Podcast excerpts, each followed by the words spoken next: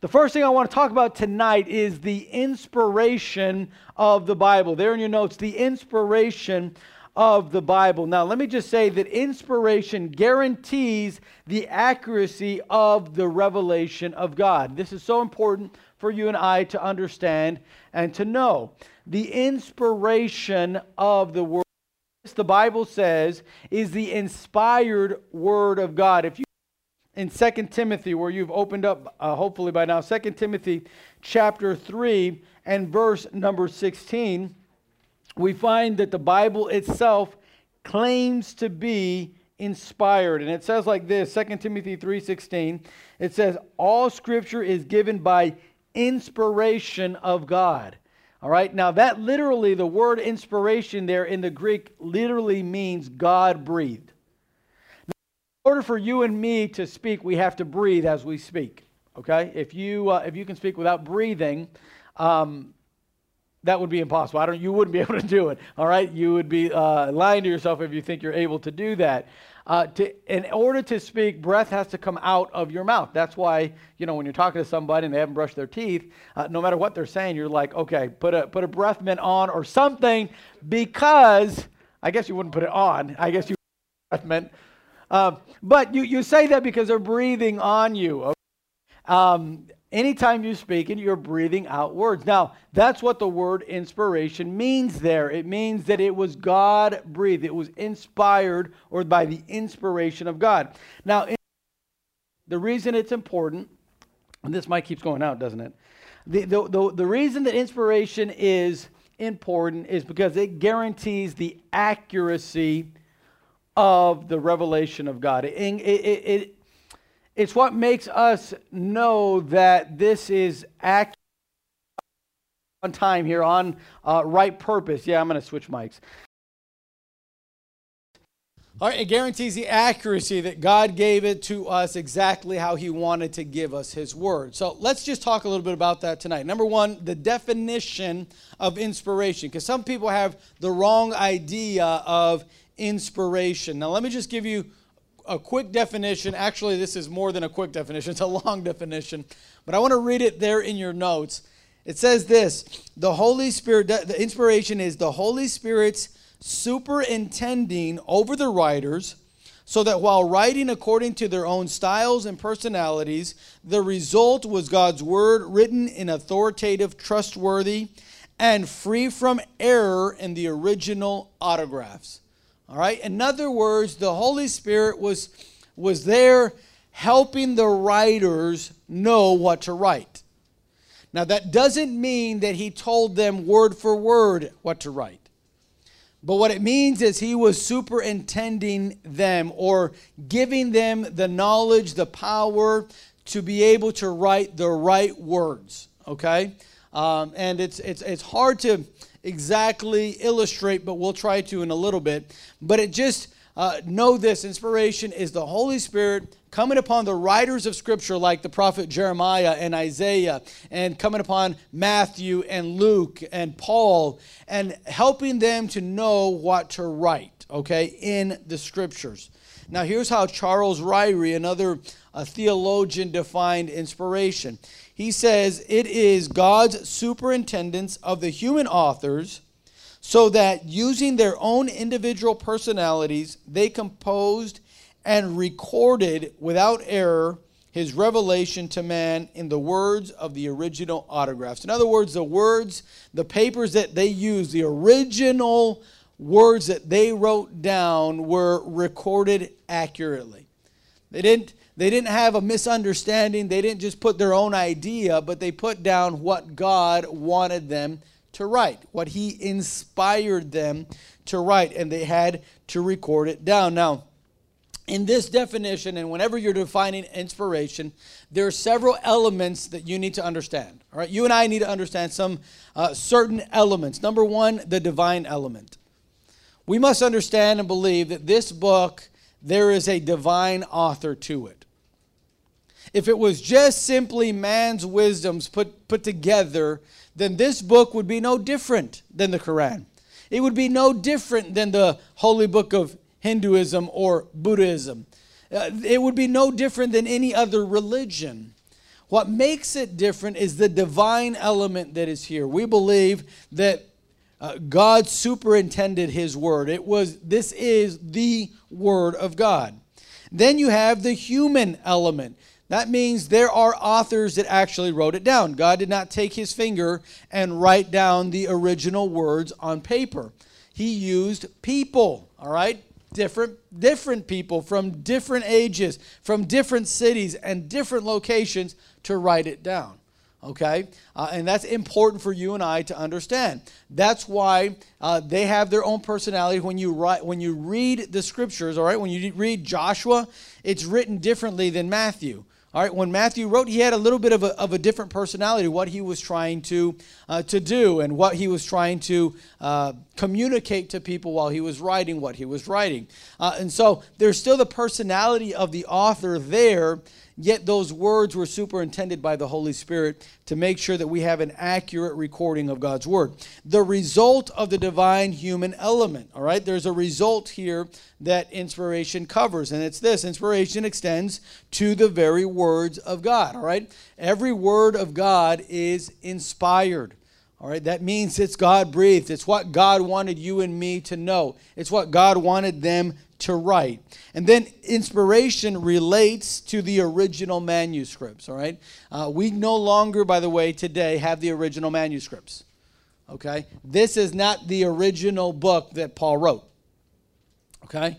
Obviously not. This is a copy that was probably made within the last 10 or 15 years, okay?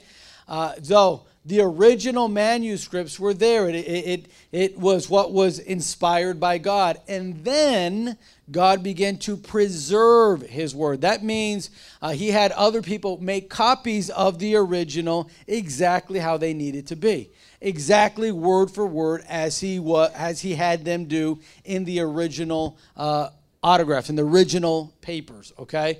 Uh, and so God was the one that was going to take care, be in charge of saying, listen, uh, right now John's going to write this or Paul's going to write this, but I got to make sure that in 2018, Jeremy also has that same exact wording. That same word of God. And God preserved it for over 2,000 years now. He's preserved His word.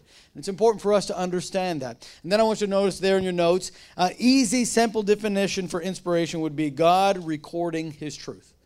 All right, inspiration is God recording truth. All right. We said that uh, revelation was God communicating truth. God was showing himself when we would not know about God unless God revealed himself to us.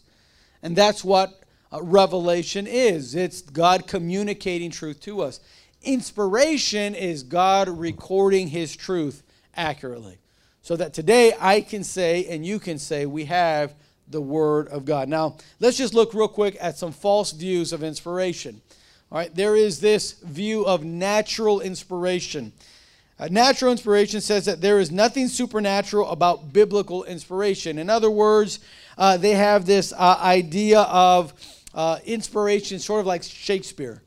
Yeah, I don't know if you've ever read any poems of Shakespeare or maybe studied in English class, and they'll say, Man, that was really inspired. He was really inspired when he wrote this. And, and, and maybe sometimes you might even describe about yourself you're like you you get real inspired about a game about something and you and you and you write write it out write it out on your uh, social media. You write something out and they say man he was really inspired to do that.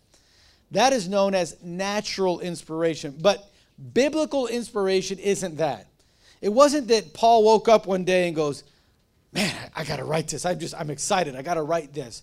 And what god's telling me that's not what it was at all all right, inspiration isn't that. It's not this natural good feeling that we would sometimes use that word today. Sometimes when you say, man, he was inspired to do that work, we, what we're saying is he was very excited and, and he had this vision to get it done. But biblical inspiration doesn't mean that. Another false view is spiritual illumination. And that says that some Christians may have spiritual insight that, although similar to other Christians, is greater in degree. In other words, spiritual uh, illumination, people that believe that about the Bible say, well, I know Eliu is a good Christian, but he's not as good of a Christian as Pastor Jeremy. So, because of that, Pastor Jeremy, what he says really is more important, and what he says is more of God's word than Eliu. Now, that's a false view. Do you know that the Word of God was for all of us? We are all equal in that sense. Nobody has more spiritual illumination than someone else. The Bible says that all Scripture is given for us so that we can all grow. This is not just for certain people, but for all Christians, all right? Then I want you to notice, thirdly, and that is the uh, partial or dynamic inspiration. And that says that parts of the Bible related to matters of faith and practice are inspired whereas matters related to history, science, chronology, or other non faith matters may be in error. Now, a quick example of this is that for many years, people that denied the Bible, they said there is no uh, such thing as the Hittites. Now, if you read through the Old Testament in 1st and 2nd Samuel and really throughout most of the Old Testament, you'll find that there is a, a empire, a kingdom known as the Hittites. And they came and they conquered Israel on different occasions. God allowed them to. And there's a lot to be said about the Hittites. Well, archaeologists for many years could not find anything about the Hittites. Nothing. We didn't find any writings about them, nothing that would even remotely say that they existed.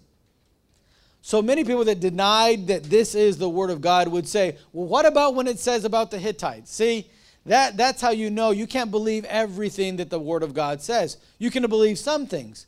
Like God loves you. Well, that you can believe.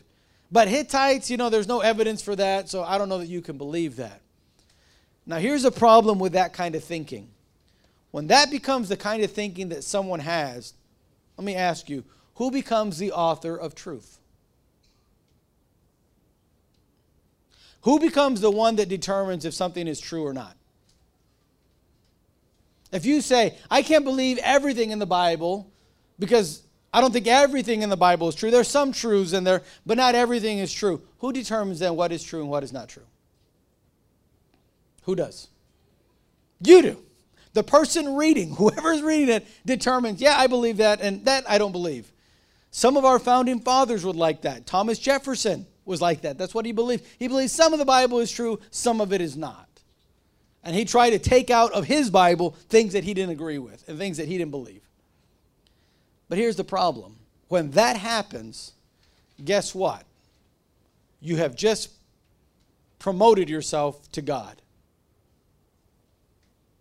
Because if God is the only one that can know truth because he is perfect, then how is it that you and I are determining what we believe is true and not true? That's called humanism. It's called, hey, I know better than God knows.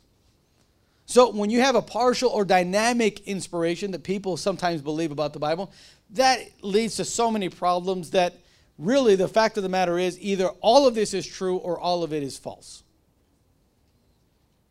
Because if not, you get to determine what is true. Well, if you're going to determine what is true, then what do you need this book? Just figure it out. You're making your own determination anyway. That's why it's so important that we understand the biblical inspiration means all of this is true. When it talks about science, this is true. When it talks about history, it's true. When it talks about spiritual truth, it's true. Then we have another kind of inspiration that's a false view, and it's called conceptual inspiration. And this says that the concepts or ideas of the writers are inspired but not the words. All right? So they'll say, yeah, it says it like this, but those words you can't you can't, you know, study the words of the Bible, just study the concepts, right? You know, it says, uh, forgive your enemies, love your enemies. Well, you know, you, you don't want to say exactly love your enemies. It means just to treat people nice. You really just got to treat people nice. That's the idea. But the Bible says you got to love your enemies. Yeah, yeah, yeah. But you can't say love your enemies exactly because those are the what you really need to understand is the concept or idea. And people that have this kind of inspiration, that's what they would say.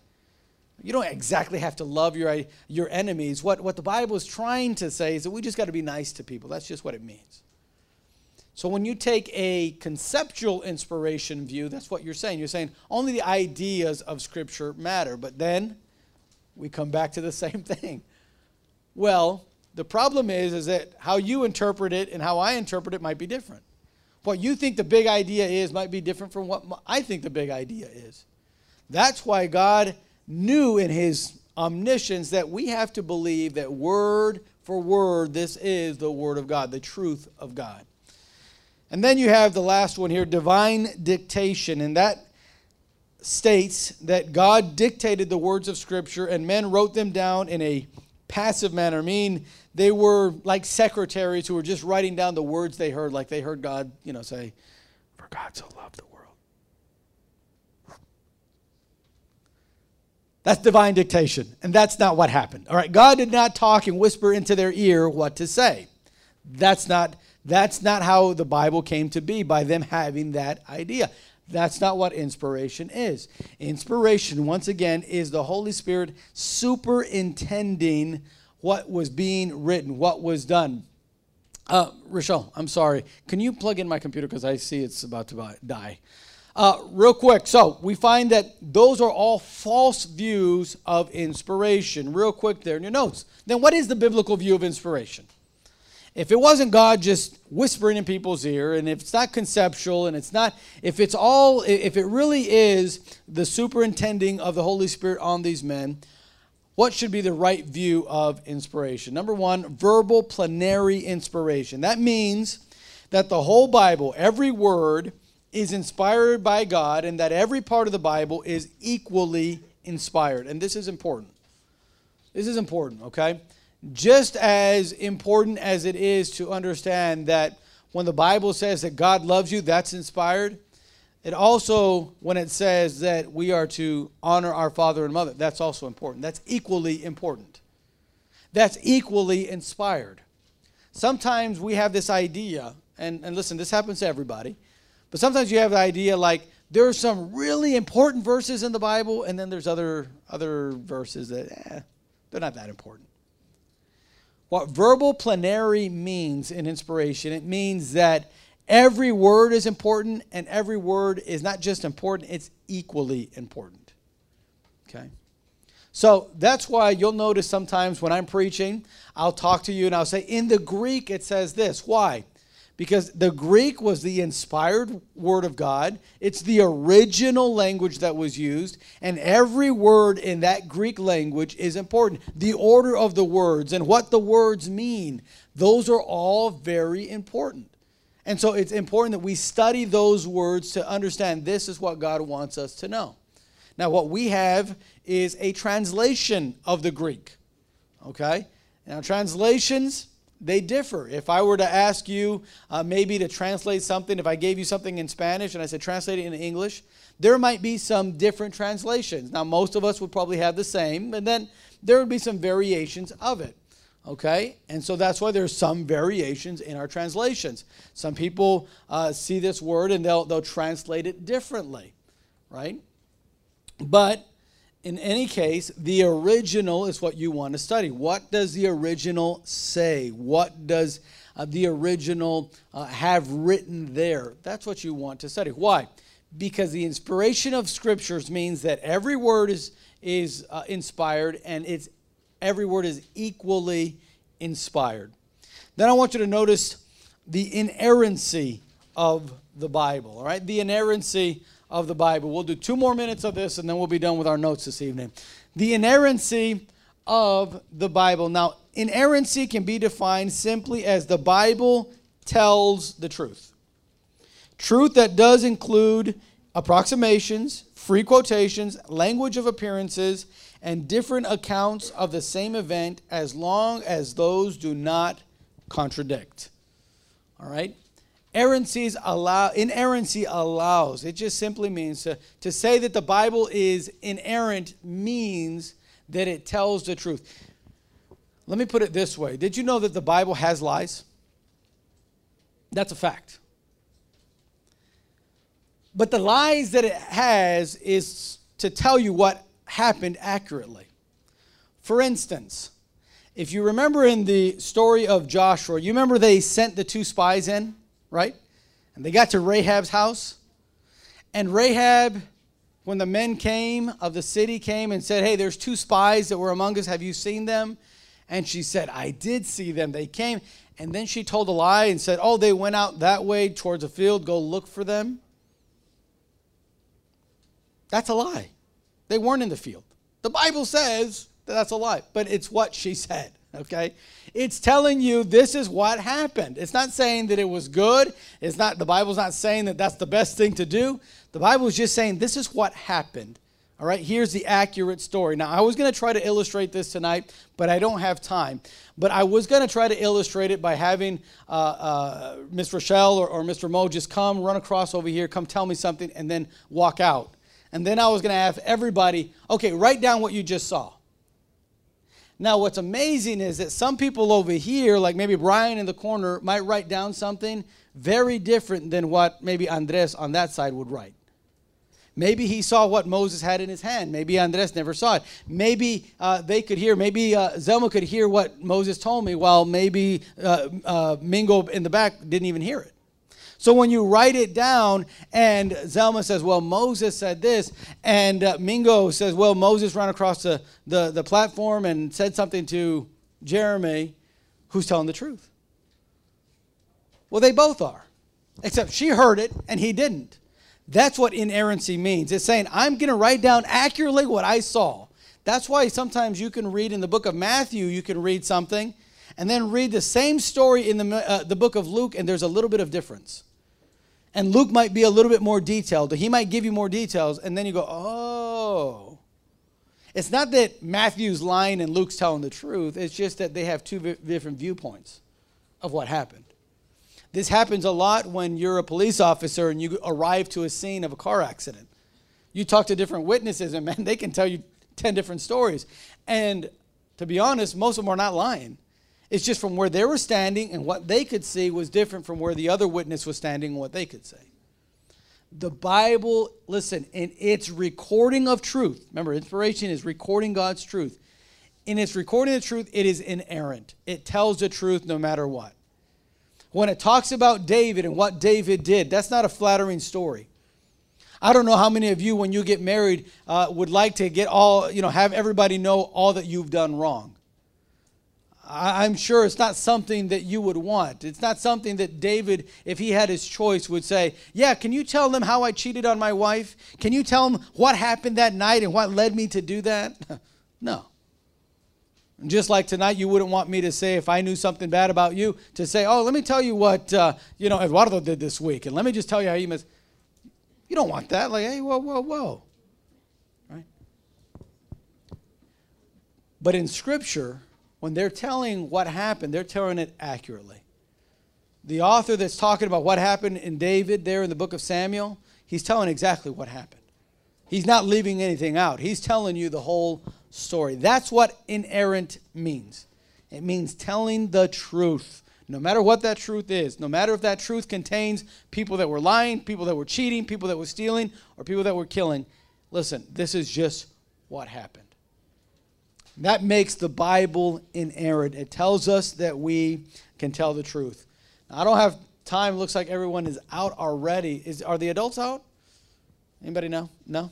All right, I'm going to give this last, uh, this last page of notes, and then we'll, uh, I think this is on there. So, real quick, this last page of notes. Inerrancy, what does that allow for then?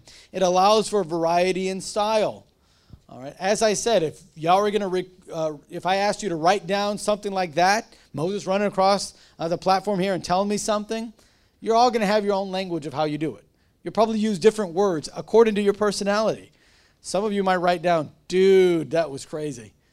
Others might be, well, at 8:45, you know, Central Standard Time, Mr. Moses Moreno walked across the platform. It's like, okay, who, who talks that way? All right, well, whatever. Some of you might write that way. I don't know. But everybody would write their own style. Inerrancy allows for that. Inerrancy allows for a variety of details. As I said, depending on your point of view, you might have more details than someone else. Inerrancy does not demand verbatim reports of events. some people don't want to believe the Bible say, well, in Matthew it says this, and in Mark it says this, and in Luke it says this, and John says, John doesn't even talk about it. Okay, that's okay. You can have different stories. It is okay. It doesn't matter. It doesn't have to be word for word. Okay? If we were we're in here and someone were to come in and, and begin with a gun to start shooting, all our witnesses to the police, what we give our testimony to him of what happened, they don't all have to agree exactly. But they have to be similar. Obviously, we have to say, hey, there was a gunman that came in and this is what he did.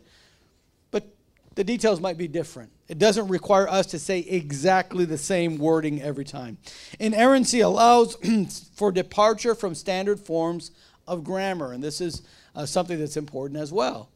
Uh, once again, standards of grammar are the way that we structure our language. Okay? Now, let me tell you, the Greek language is different from the English language, not only in the way you pronounce it and speak it, but in the way you write it. For instance, if you've taken grammar, you know usually in a sentence, what comes first? Does anybody know? Subject and then the verb, and then you have indirect objects or direct objects and adverbs and things like that, all right?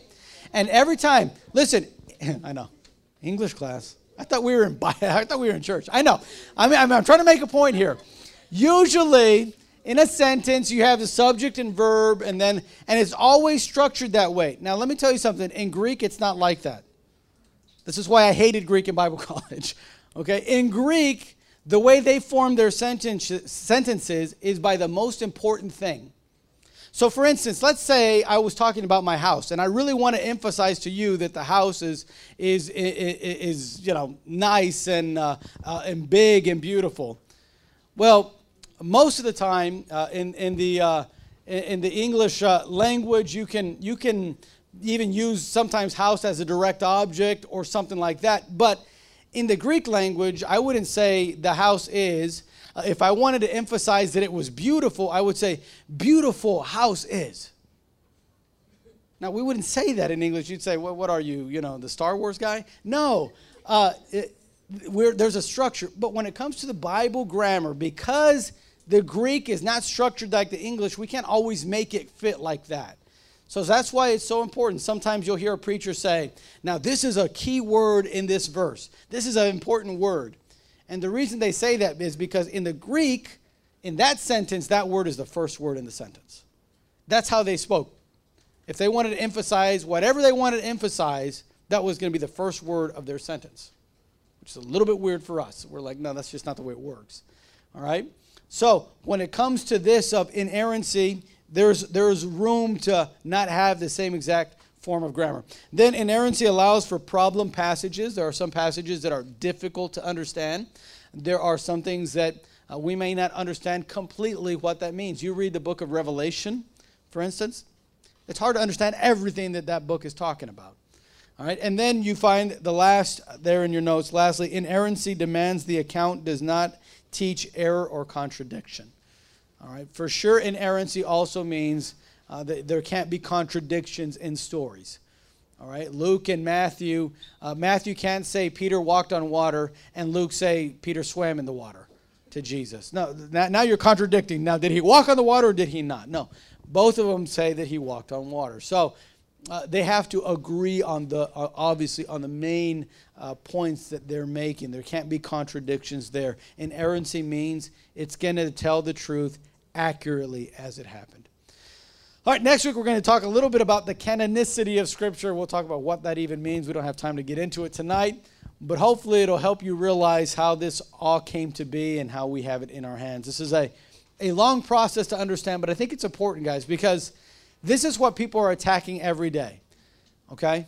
If you go to work, if you go to school, if you go to the store, it doesn't matter. You turn on TV, they want to attack this book. If they can make you doubt that this is the Word of God, if they can make you doubt that this is the truth, then they feel like they can get you on their philosophy and on the wrong path. And I want to convince you that this is the truth, and there's reasons why we believe that this is the truth. So we'll learn about that more next week.